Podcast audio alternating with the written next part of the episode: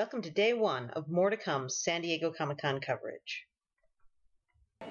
Hi, this is Heidi MacDonald uh, reporting live from Comic Con San Diego 2015 for More to Come, Publishers Weekly's podcast about comics and graphic novels and we're surrounded by them right now. And I am here with Kristy Valenti, who is an editor at Fantagraphics. Kristy, how's it going? Well, how's it going for you? It's okay. Now, Comic Con started like five minutes ago, and how's the first five minutes been? It's been great. I'm hoping people will buy all of our beautiful books at the Fantagraphics booth, which is 1718. 1718, come on down. Now, Kristy, you edit. Uh, what are you editing right now? You edit graphic novels, and so tell us about some of the projects that you've been working on. We just sent a book called Eternaut to the printer. It's a seminal Argentine graphic novel that was originally serialized. And it's a sci fi comic that's a political allegory for events that happen in Argentina. And actually, the creator, one of the person who wrote it, was disappeared by the government because he did a biography of Che. Holy cow. Now, when did this book come out originally? It started in the 50s. Uh, it was new. Sci-fi was new. There was um, a new people were being educated, and there was these new readers, and so they. This writer was. What's, very, what's his name? His name is Oesterheld. And he was very ambitious, and they were serializing this. He was a publisher also, and it, it's a symbol of resistance. The Juan Salvo, who is the well, not the main hero because it's about collective heroism, uh, but his image is used as a symbol of resistance to this day, and it's graffitied on the subways. Wow! So, so this graphic novel came out. How how long was the original publishing? I mean, it came out like was it serialized? I believe or? it came out over five years. So you can imagine, like each installment, people were like, "What is going to happen?" Right. And so, in the ending, I can't even imagine what happened at the ending. Just trying to imagine waiting what, what, what's your back there? Snoopy just walked by, and I'm not even exaggerating. Sorry. So I can just imagine an entire nation like yeah. waiting to hear what is the fate of Juan Salvo. Wow. Now this is what? Uh, what's the name again? Can you spell the name just so our readers it's can check it out? So. Eternaut. Mm-hmm. E T E R N A U So this is the first English language publication of this book, obviously.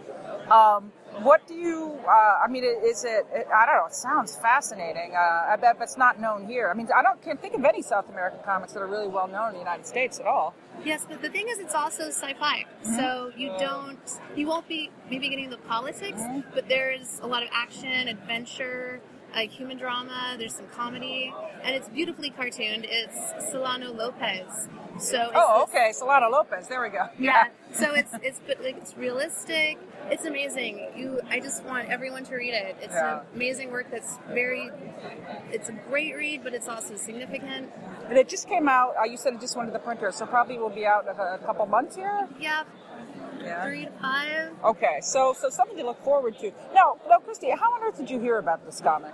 Well, I, I edited it. Yeah, but I mean, how did you? I mean, uh, how did you acquire I, it? I believe Gary went to Argentina, ah. and I I think a lot of people there were really excited to show him work, and I think he developed a relationship with the heirs. Again, you'd have to check with Gary for factual accuracy, but I believe this is so he came back with things to publish. Wow. Okay, that's interesting. I was talking to uh, Linears uh, at uh, Book uh, Book Expo. It's uh, hard. Sorry, listeners. Very hard to remember uh, the past few months. But yeah, he was actually talking about South American comics and, and trying to get them, uh, you know, a little bit more publicity. So this, I guess, this kind of ties into that. Now, no, uh, Kristy, what other books have you been working on lately? So. Well, speaking of translation, I'm working on Crepax. oh boy! Yeah, we've had some really fun conversations about how to translate certain absurdist, naughty terms.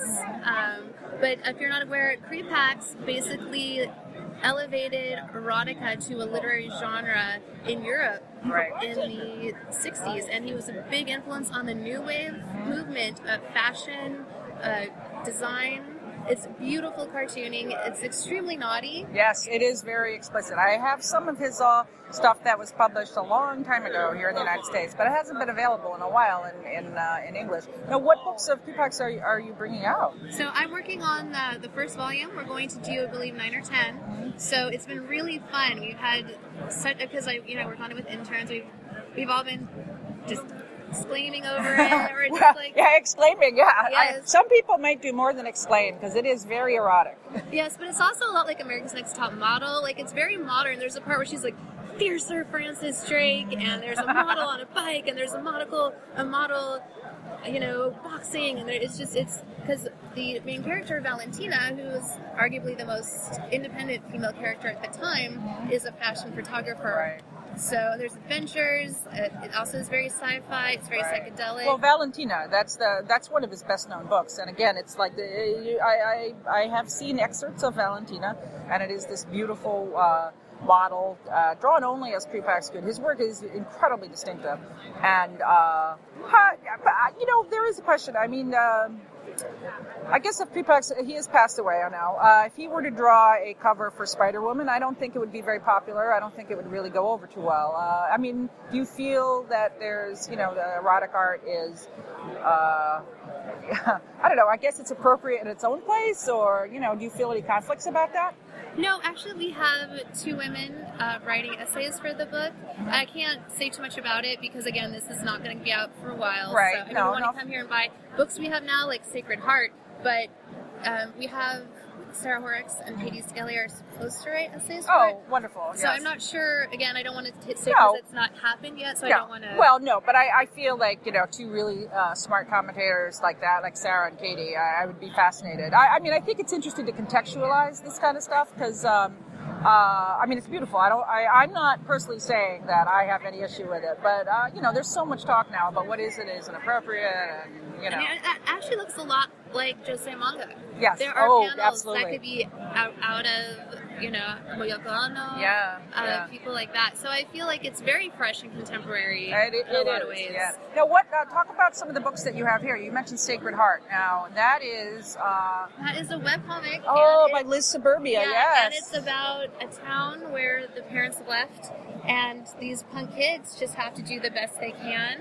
We have Bright Eyed at Midnight by Leslie Stein, which is a diary, uh, like a best of her diary for a year. Um, I'm trying to think. Well, there's a new Jason book out. Holy Oh, cow! I edited that too. oh, well, so no, wait. I- Now, now, now, my heart is is pounding. I what is it like to edit the great well, Jason? I don't. I shouldn't say edit. I, I work with the translation. I, Yeah. I work with the words. I'm not like Yeah. a. I'm not an acquisitions I editor. yeah, I don't. I don't feel like Jason needs too much help, to be honest. Well, there's some really amazing stuff in there. The last story, I, it's so moving, but it, it's also fun. There's a lot of really fun things. Yeah. I mean, there's so many amazing. Dorfler just came out, which is this uh, post-apocalyptic female character. That's Uh, you know, you know re, uh, listeners, I wish you could see these books as we're talking. I'll have to do a supplementary post with some art because uh, if you were here, you'd be buying them. That's all I can say because they're gorgeous. They're just beautiful. yeah. I mean, I could talk about every new book we have But forever. well, now, Kristy, uh, I'm a big fan of your writing. I'm a big fan of your comics criticism, and you are uh, really one of the most astute comics historians who. Uh, I've read. You used to write back when Comixology started. They actually ran all these really interesting essays, and you did quite a few. Um, but yeah, I mean, are you? Do you ever feel the itch to write about comics more, or? I would love to. I think part of the problem is I have a lot of opinions and I just need to write them down. oh well, there you go. I'm an opinionated woman. Well, we need that. We need a lot of opinionated women. What do you? I mean, is there any trends that you've been noticing of late that really uh, you wish you could uh, jump in on? Post-apocalyptic. We have many books. We have Dorfler. We have Black River by Josh Simmons. Everybody read Black River. Oh my Josh God, that book is so good. I, I, it is like this. Again, it's post-apocalyptic zombies starring all these women. It it melds together. Uh, strong women characters, uh, zombies, post-apocalyptic fiction. I mean, it just hits every bingo number Pen- on the bingo. The pen and ink Yeah. depiction of the Aurora. uh, You've never seen pen and ink depictions of Aurora Borealis. Like your face Yeah. will be blown off. And it's a beautifully produced book as well. But let me ask you then, I noticed that another book by a different publisher, Ad House, put out The Oven by Sophie Goldstein, another kind of interesting social commentary. And I know you actually you have been publishing quite a few kind of like post-apocalyptic kind of fantastic science fiction fantasy books by indie cartoonists, which should have in the past, you know, the the stereotype was they all did books about what they ate for breakfast and then how they jerked off. Uh, but they uh, seem to have changed a little bit. I mean, why do you think that is? It happens in every medium. There's a swing between realism and then a swing between genre. It happens in film. For example, I was actually thinking about Geek Love, mm-hmm. and it was so influential at the time because there was nothing like it. And so I think that's what's happening. I think we had sort of our sad, serious, or like our autobio, political, and I think people are going back to their youth and nostalgia. They're doing genre, they're doing action, they're doing sci-fi, they're doing fantasy. So I think what that's what's happening. is the pendulum and it's swinging toward genre. Yeah, I think it's really fascinating too because I think a lot of times, even with uh, the book you were talking about before, I think sometimes you get to do social commentary in that kind of genre that is even more subtle and like uh, very powerful. And and in, if you look at literature, there's a, many literary cartoonists, who, or sorry, literary writers. Oh, people who just use words, we Yeah, like them prose, too. I, I yes, so there's it's it's long. I mean, a lot Yeah. of people. Well, I mean Orwell and Huxley, of course, just to name two. So Exactly. So there's a, a big precedent for it being both literary and using these tropes to get at human or universal truths. Right.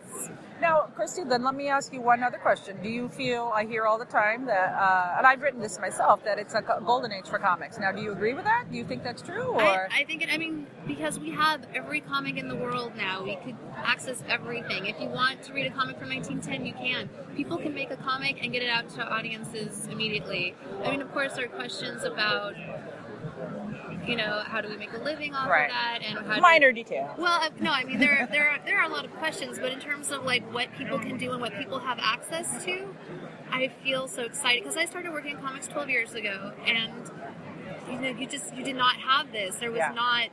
I mean, you just look around and you could have anything. You could do anything in comics. I want to see where a comic is going to go. Yeah. I want to see because you know people have grown up with manga, people have grown up with web comics, so they could do anything. There's nothing to stop people. They don't have to.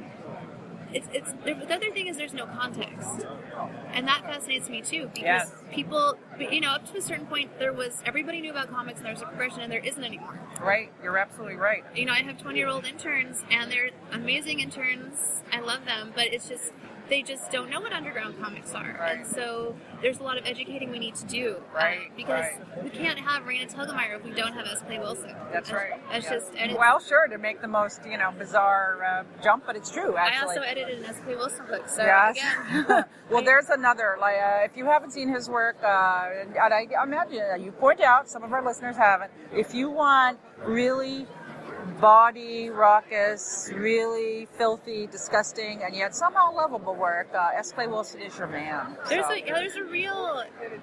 It's. I mean, he's the one who said Crumb. He's the one who had Crumb expand. He was like, "Whoa, I am not going far out enough." S. Clay Wilson taught me to push it to the limit.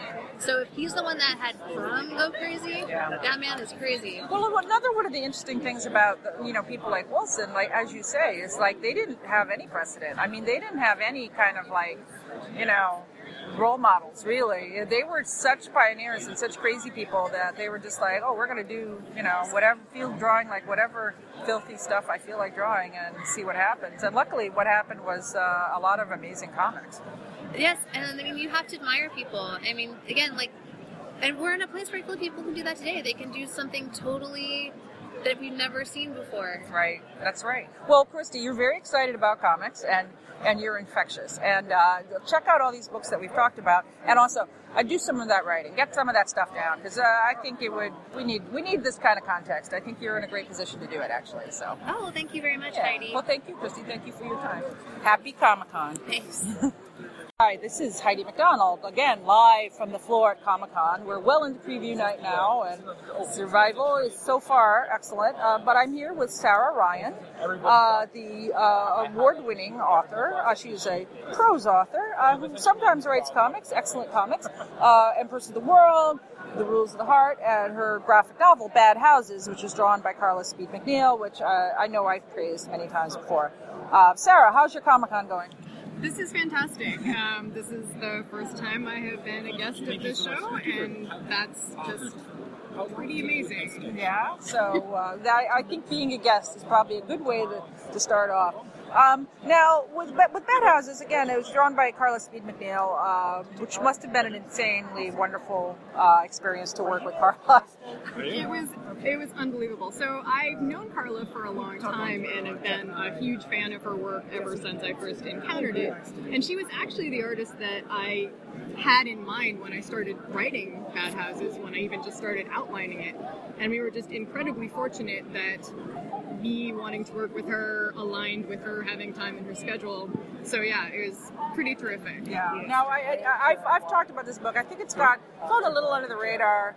Uh, and but the topic is something that so many people are fascinated by, which is hoarding, and which is something I struggle with myself. So, um, yeah, I mean, what what made you want to you know use that as the basis for the story? Well, I realized that it was really kind of a story about figuring out what to hold on to and what to let go of, and I really wanted. I felt like that was a, that comics was the right format for that because I mean obviously you can literally represent a really crowded environment um, but also the way comics lets you play with time um, there's a sequence that takes like a photo booth strip and at the end of the photo booth strip, you actually go back to the times when the photos were originally taken. So again, that was just something that I couldn't have done that in any Right. other medium. Right. And so things like that kind of felt like comics was the right way to tell the story. And then, um, I mean, I think there's just so much emotional resonance to, again, figuring out how do we figure out what we want to hold on to and how do we get figure out what to get rid of. Right, right. That's so true. And uh, you know, I think in uh, uh, you know the world of comics, uh, I, I, I mean, almost everyone I know has hoarding tendencies. You know, and uh, I was talking to uh, Caitlin McGurk of the. Um, Billy Ireland Library, and you know, which is, has amazing collections. But says so many people are trying to give us their collections. I'm like, yeah, I'm not surprised. I mean, you know, this is like the hoarder's dream, especially in comics. It's like because we're all convinced we have the most important, valuable collection, and that somebody needs to see it someday. So, um, where do you where do you fall on the spectrum yourself personally? So that's an excellent question. I feel like because I have been in the position of helping to clean out um, several environments in my time, um, I'm pretty hyper aware of accumulation. So I try to be like the person who, if I get something new, I try to get rid of something else. Um, that said, we have a ton of books. We have like a flat file full of mini comics and zines. So. You know. Well, now I, I will throw in here that Sara is uh, married to Steve Lieber, pretty wonderful comics. Uh, so you know, it's a, a mostly uh, comics friendly household. Uh, you know, you just said about a flat file full of mini comics. That would be my dream. I, I use the shoebox method, and the flat file is definitely way better. Well, as a matter of fact, we got the flat file at an estate sale, Ah. so it all comes around, which is another part of Bad Houses is estate sales. Ah, yeah, yeah, exactly. Yeah, no, it's a, it's a really great book about you know two young people who are dealing with their own, uh, as you say, is their emotional baggage and you know finding themselves. And uh, no, I, I, I again with by Carla, I really feel this is one of the best books that came out in the last couple of years that really just didn't get enough attention. So uh, I recommend recommend uh, searching it out. Now, Sara, you also worked on Wonder Woman. You did a story for Sensation Comics. How, how was that experience? that was really exciting. Um, obviously, like what a fun character to really kind of get a chance to look at. Um, I think what, what interests me most about Wonder Woman is just her as a female celebrity, Right. And the kind of treatment that female celebrity is always encountering. Right, so that right. was kind of what I focused on in my story. Right, right. Yeah, she's certainly a character with a lot of uh, a lot of aspects, and I, I do feel like Sensation Comics has really done a good job of kind of exploring them in a way. So. Yeah, it's been. I love. I've loved seeing the other stories and how different they all are. The different art styles, everything. It's really. Carla actually has a story Oh, coming up that's too. That's right. Oh well, you know, anything Carla does, I'm I'm interested to see. but now, Sara, you are best known as a prose writer, and that's sort of what you you concentrate on. So, what what else is coming up from you in the the prose department? Um, well, I'm part of an anthology called The V Word that's coming out in spring of 2016. Um, and that is an anthology about women's first time sexual experiences. About what? First time sexual experiences. Oh my! All right. Well, So, there's. Uh, I know. yeah, so this will be a good uh, talk, like you know, inspire talk. Um, are you um, are you working on any longer form stuff? I or- absolutely am. I have no idea how long it's going to take. So do you? I mean, what inspires you to do a book? Are you one of those people who's always jotting down ideas, or you know, you get the eureka moment, or does it have to gel for a long time? It gels for a long time typically. I also am somebody who resists outlines and then I realize that I need them and it takes a long time. But uh, but yeah, I am working on something and I'm excited about it. But I have no idea how long it will take because I also still work full time as a librarian. Ah, there you go. Well, you know, it's those full time jobs, but um, you know, we respect our librarians. Are you what what uh, what kind of um, collection do you do you work uh, Um, on? I work in teen services, so uh, I help people work better with teenagers Oh. in a library context. Well, there you go. And uh, another theme that's explored in your work quite a bit. Well, I urge you to check out the work of Sara Ryan. She's a wonderful author, and uh, she's a really cool lady also. So, uh, anyway, Sara, thank you so much for your time, Thank you. and happy Comic Con. Thank you. I'm enjoying watching the journalistic work. And now, a quick, candid interview between Heidi and Richard Taylor, the head of Weta Workshop. Are there still any items that are handmade from start to finish, or Yes, huge number. yeah, what what what determines? I mean, what would determine the kind of item that would be made?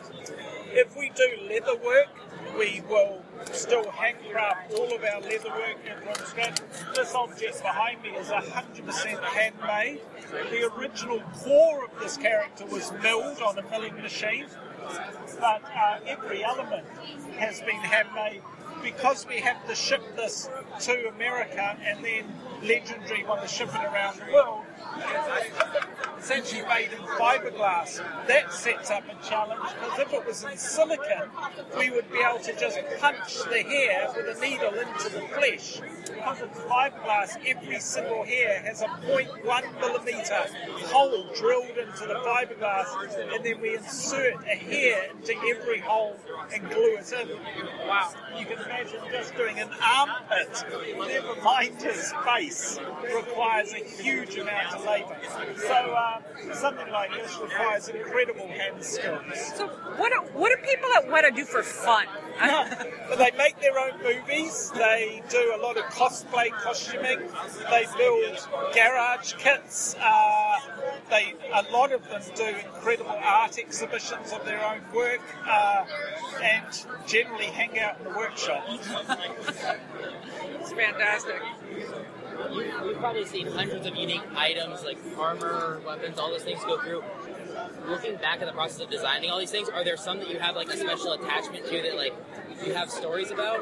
Yeah, it's it's interesting. If you don't fall in love with the character, as corny as that may sound, I really don't think that you can do justice to the character. Now, you can you can you can love to hate them because they're despicable characters or whatever, but you've actually got to be incredibly engaged with the character, with the process of making the character. And you know, my favourite character I've ever created was Lurtz out of the first film of The Lord of the Rings.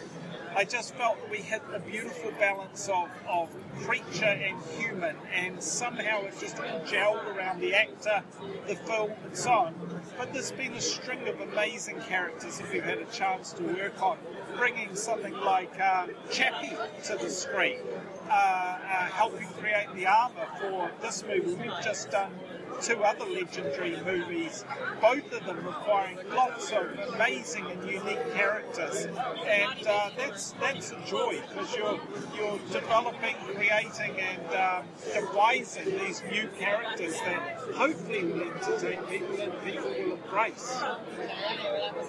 Well, it seems like an amazingly creative place. Uh, I, what what do you think prepared you to be directing this this workshop of imagination? You know, is that what you wanted to do as a child, or I never could have imagined that I would be running something of this scale. When I was a young child, all I wanted to do was make things. I didn't know it would be for the film industry because I didn't know the film industry existed.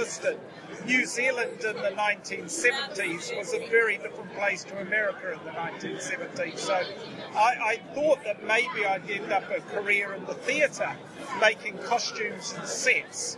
But um, as as life has rolled on, my wife and I moved to Wellington when we were 17, and we uh, set up a little workshop working on TV commercials, and the rest is history. We got to work in the film industry, and uh, I just couldn't imagine a day where I don't wake up and go to make things for a living. I've never had in my 27 year career, I haven't had a day when I've woken up and not wanted to get to the workshop. You hang out with 150, 200 of your best mates all doing cool stuff together. And, uh, you know, right now we're building a full size Panzer tank for a client on the other side of the world. a Pens a Penzig tent? Panzer, German Second Oh, Pan- Panzer Panzer. tank. Sorry, yes, and. I'm here missing out on building it, you know. I feel jealous of my uh, friends. Was there uh, any problems on Warcraft that were really hard to solve, just as far as manufacturing? What was some of the tougher ones? There, there are some what may appear very silly little things to your listeners, but at the time they're very challenging. Diamonds look like diamonds because they're diamonds, simply put. When you have armour en- encrusted with diamonds, blue, uh, beautiful blue jewels, whatever, it is very, very hard to emulate that with the right level of uh, uh, you know, the, the, the, the light fracturing through the glass. So simply just manufacturing the cut glass diamonds on the armour was immensely challenging, especially in a very short length of time. And we had to go out across the world to find people who could actually make them for us, making diamonds this big that look real, cut perfectly. Because if you don't cut them perfectly, they won't shatter, uh, throw the light around perfectly. So, but al- always it's time. It's always the challenge of time. But um, but you know, I we love that challenge. It forces us to come up with new, innovative solutions, and uh, you know, bring it on. Amazing. Thank you. Thank you very much. Thank you. For lovely question. Oh, that made my day. And now, join us as we drop in on a conversation with Duncan Jones, director of, of the new World of Warcraft movie. So, Duncan, set the stage for us. Where does, at the beginning of this movie, where does the story pick up? Set the stage. I don't know if I can do that. That's a very clever question. I like it. Yeah. How much can I get out of it? This thing. Um, the film is a first contact story, so it takes place when orcs first meet humans. So, knowing that, um, we're probably going to see a little bit of what life was like before they had met each other, and then when that first contact moment happens. Are there orc wives, and do the orcs reproduce like humans? You, you're, you're very curious. You're very curious. Um, uh, there is uh, an, uh, an amazing. there is there is a action. action look, there's a, there's a, a number of key characters on the orc side. Uh, Durotan and Orgrim Doomhammer, who are kind of buddies. Durotan has a wife by the name of Draka. Draka is played by uh, an actress named Anna Galvin. Um, all of the orcs were performed motion capture. Anna was extraordinary. Her part was actually written smaller, and we loved what she was doing so much. Her part grew over the course of making the film. Um, she is uh, a, a key, and I think uh, great surprise that audiences are going to have watching the movie. A character that they didn't expect that they're going to love as much as they will. So you're saying I ask good questions? That's a very good question. Yes. How much of the movie was world building? I mean, obviously, Warcraft is the world of Warcraft, and uh, I mean, the VR that we just saw definitely kind of backed that up. I mean, uh, I mean, was that a huge consideration that this was a kind of a world building thing? a, a huge, a huge consideration and a huge attraction for me. You know, I, I had I've made two films previously. One was very small. One was kind of medium small. Um, but I I loved the idea and opportunity of, of being the person to realize this universe that Blizzard had created over 20 years. Um, so it, it, it was it was vast and it required so many different technologies. Uh, Gavin Bocquet was the production designer on the film and made some extraordinary sets that we used up in Vancouver where we shot. And then we had this wonderful work that Weta did, both creating all of the armor and the weapons for the film. And then ILM, who came in and did the, the you know the, the post production, the VFX, and they using motion capture created our orc cast. Um, so there was a lot of technologies that were kind of had to fit together and work. Um, it was a, a vast project, but that's why it's been two and a half years that I've been working on it, and, and it won't be out for another 11 months. Will Orgrim be green in the film, or is this about how he turns green? Enough questions from you. no more, no more plot specific questions. He's not green there, is he? That's right. Well, then there might be more. of that green- Is there a reason about? Is there a reason for that? Green, yeah, green and how orcs become green is is very important in the telling of this story. That's very interesting. What is your own history with Warcraft? Were you a player? Or? Yes, I was. Uh, I've been playing since um, Orcs vs. Humans, which was a real-time strategy game 20 years ago. Um, I have been a game player uh, ever since I got my first Atari, I guess, and then I played on the Commodore 64 and the Amiga, and I got my first. Amigas are great. Yeah, amazing, amazing. Spiegel too. Uh, I shouldn't talk. Yeah, there's some amazing, amazing games. Dungeon Master, um, uh, Baldur's Gate games, and, uh, and all the, the Cinemaware games. I even played. Uh, uh, it came from the desert. Which, there was a whole great series of games from Cinemaware. Um, but that's not what you were asking. Oh, I asked you about Warcraft. um, yes, no, I've been I've been playing since since uh, Orcs vs Humans, the, all the real time strategy games. I actually spent more time, I think, on the real time strategy games than I got to spend on World of Warcraft, only because I was at college at the time. So when I was like not working, I was playing World of Warcraft, and I had a clan um, that, that we ran. That actually we used to play Ultima Online, which was a different game, and then we migrated from Ultima Online onto World of Warcraft. Like the whole clan went from one to the other. Um, but we played we played a number of years. You know, we played for a while on the on the vanilla sort of on, on beta, and then on the vanilla version of World of Warcraft. And then I kind of started to have less time to play as they started adding the, these sort of additional realms. So I was kind of more a vanilla World of Warcraft guy. When you have to live in a movie like this for several years, Yeah. I mean, this is a huge epic story, big epic production. Do you, I mean, do you think at all about like there is a stigma to video game movies not being, uh, or movies based on video games not being very good? I think there have been some decent ones, but Yeah. do you do you approach this as a filmmaker? I want to change all that, like you know, like Superman was for comic book heroes back, in the seventies or Batman in 1989, or do you just not even? I'm just thinking of this as a great film. knowing me now a little bit and what I, you know, my background in games, obviously I'm aware of the rough history of games to films, and it's, it's always in the back of your mind. You know, it's been tough. No one's, not many people have pulled it off successfully. Right. Certainly not to the scale that I would want Warcraft to be successful.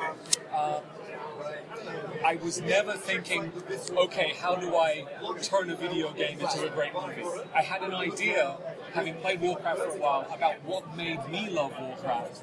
And, and that was the idea that you could play on either side and be the hero. And that, I think, kind of lent itself to this idea of, okay, let's do a war movie where you've got, you've got heroes on both sides and you empathize with both sides. How do you make that work in a, in a narrative sense, and on, a, on a linear narrative path? How do you go back and forth between these two sides and find how they come into conflict and still care about both I, sides? I definitely get the sense that you will make the, the orcs three-dimensional characters. So, would you say Orgrim is the heart and soul of this picture? I'd say or, Orgrim is. I'd say Durotan is the heart of this picture, or well, certainly on the orc side. But I would say Orgrim is Orgrim is in a way almost the eyes of the audience. Duncan, how are, you, how are you handling magic in the film? Because a lot of filmmakers, you shoot too much, it looks corny, and so you don't even want to touch it with a 10 it's, it's, it's it's kind of funny. Uh, Bill Westenhofer, who was our VFX supervisor on the film, is is a, a hardcore Warcraft um, World Warcraft player, and he plays a mage, um, which really made it very easy to be able to say, "All right, Bill." You know, we have these spells at this moment. What are we casting? so, working, you know, with Bill and with the guys at Blizzard, I think we're very honest to the roots of the game. And also, Bill came off of the back of Life of Pi, winning an Oscar on Life of Pi. Um, he's fantastic at what he does. So, so in a lot of a lot of the time, the actual, you know, the, the, the nuances of what magic looked like, it was very much in his hands. Um, but he did an amazing job, and, and, and I think it works out. It works Do, beautifully. do the pandas of Pandaria exist in your movie? No. Oh, Are we, spoiler. Are gonna see any? Are there gonna be Too like, early, too early. Are there gonna be any Easter eggs that like World of Warcraft players like Leeroy Jenkins make an appearance, anything like I, there are certainly going to be Easter eggs, and I think you know the way we've done it, and uh, and I and I think it, it works. I think Peter Jackson probably must have gone through exactly the same process when he was doing the first Lord of the Rings movie. You know, he probably had a less active and passionate fan base of Tolkien readers. Maybe I don't know. Maybe I'm wrong. Yeah, You guys watch out for that. Watch out. Yeah. but you know, Warcraft fans, they live many hours of their life in that world and in that universe. Tolkien fans don't do that. Not in the same way. You know, they read the books, they, they think about it, but they don't live in that world. Warcraft fans do. So I think there's a different level of, of, of engagement that Warcraft fans have. But Peter Jackson still had the same thing where he wanted to, you know, he told this story and he needed to make sure that it was true to the universe of Tolkien and then where he could plant, plant, plant the Easter eggs. We've done the same thing. I don't think it's in any way distracting for our broader audience. And this is very much a film which is designed to be approachable for people who know nothing about Warcraft. You know, it's absolutely that was key because we wanted to tell a story that, that anyone could go to. But for those who do play Warcraft, there's a lot of stuff in there that they'll get a kick out of. Yeah, what went through your mind? 20, is this 20 years more of just fan base, millions and millions of fans? Like, when you decided to take on the project, were you worried, scared, confident? I was doing fine until Blizzard, well, Chris Metzen reminded me that over the lifetime of the game, 100 million people have played it. That's, That's a lot of passionate people. um, no, I mean, I, you know, all I can do is, is try and deliver a film which works for me. And, you know, working with Blizzard and the other guys, making sure that it is true to their, to the spirit of what they've done. Um, you know, they've seen it. Uh, I don't think I'll get in trouble with Chris Metzen cried. so I, I'm one of the few people who can boast I made Chris Metzen cry. Um, so it's I, I think I think I think we've made something that, that fans will definitely engage with and enjoy. But as importantly, a film which works for me on a filmic level for, for everyone. One more question. What do you think makes a good fantasy story, John? You know, I think what makes a good fantasy story is what makes any good story. It's it's finding. You know, my first few films have all been about character, and, and this one's no no different. I think if you can find someone, find, find something about someone that the audience uh, is surprised, resonates with them, then I think you're onto something. You're onto something good. Thank you. All Good right. luck. Thank you. Good luck. This concludes the first day of our San Diego Comic Con 2015 coverage. Tune in tomorrow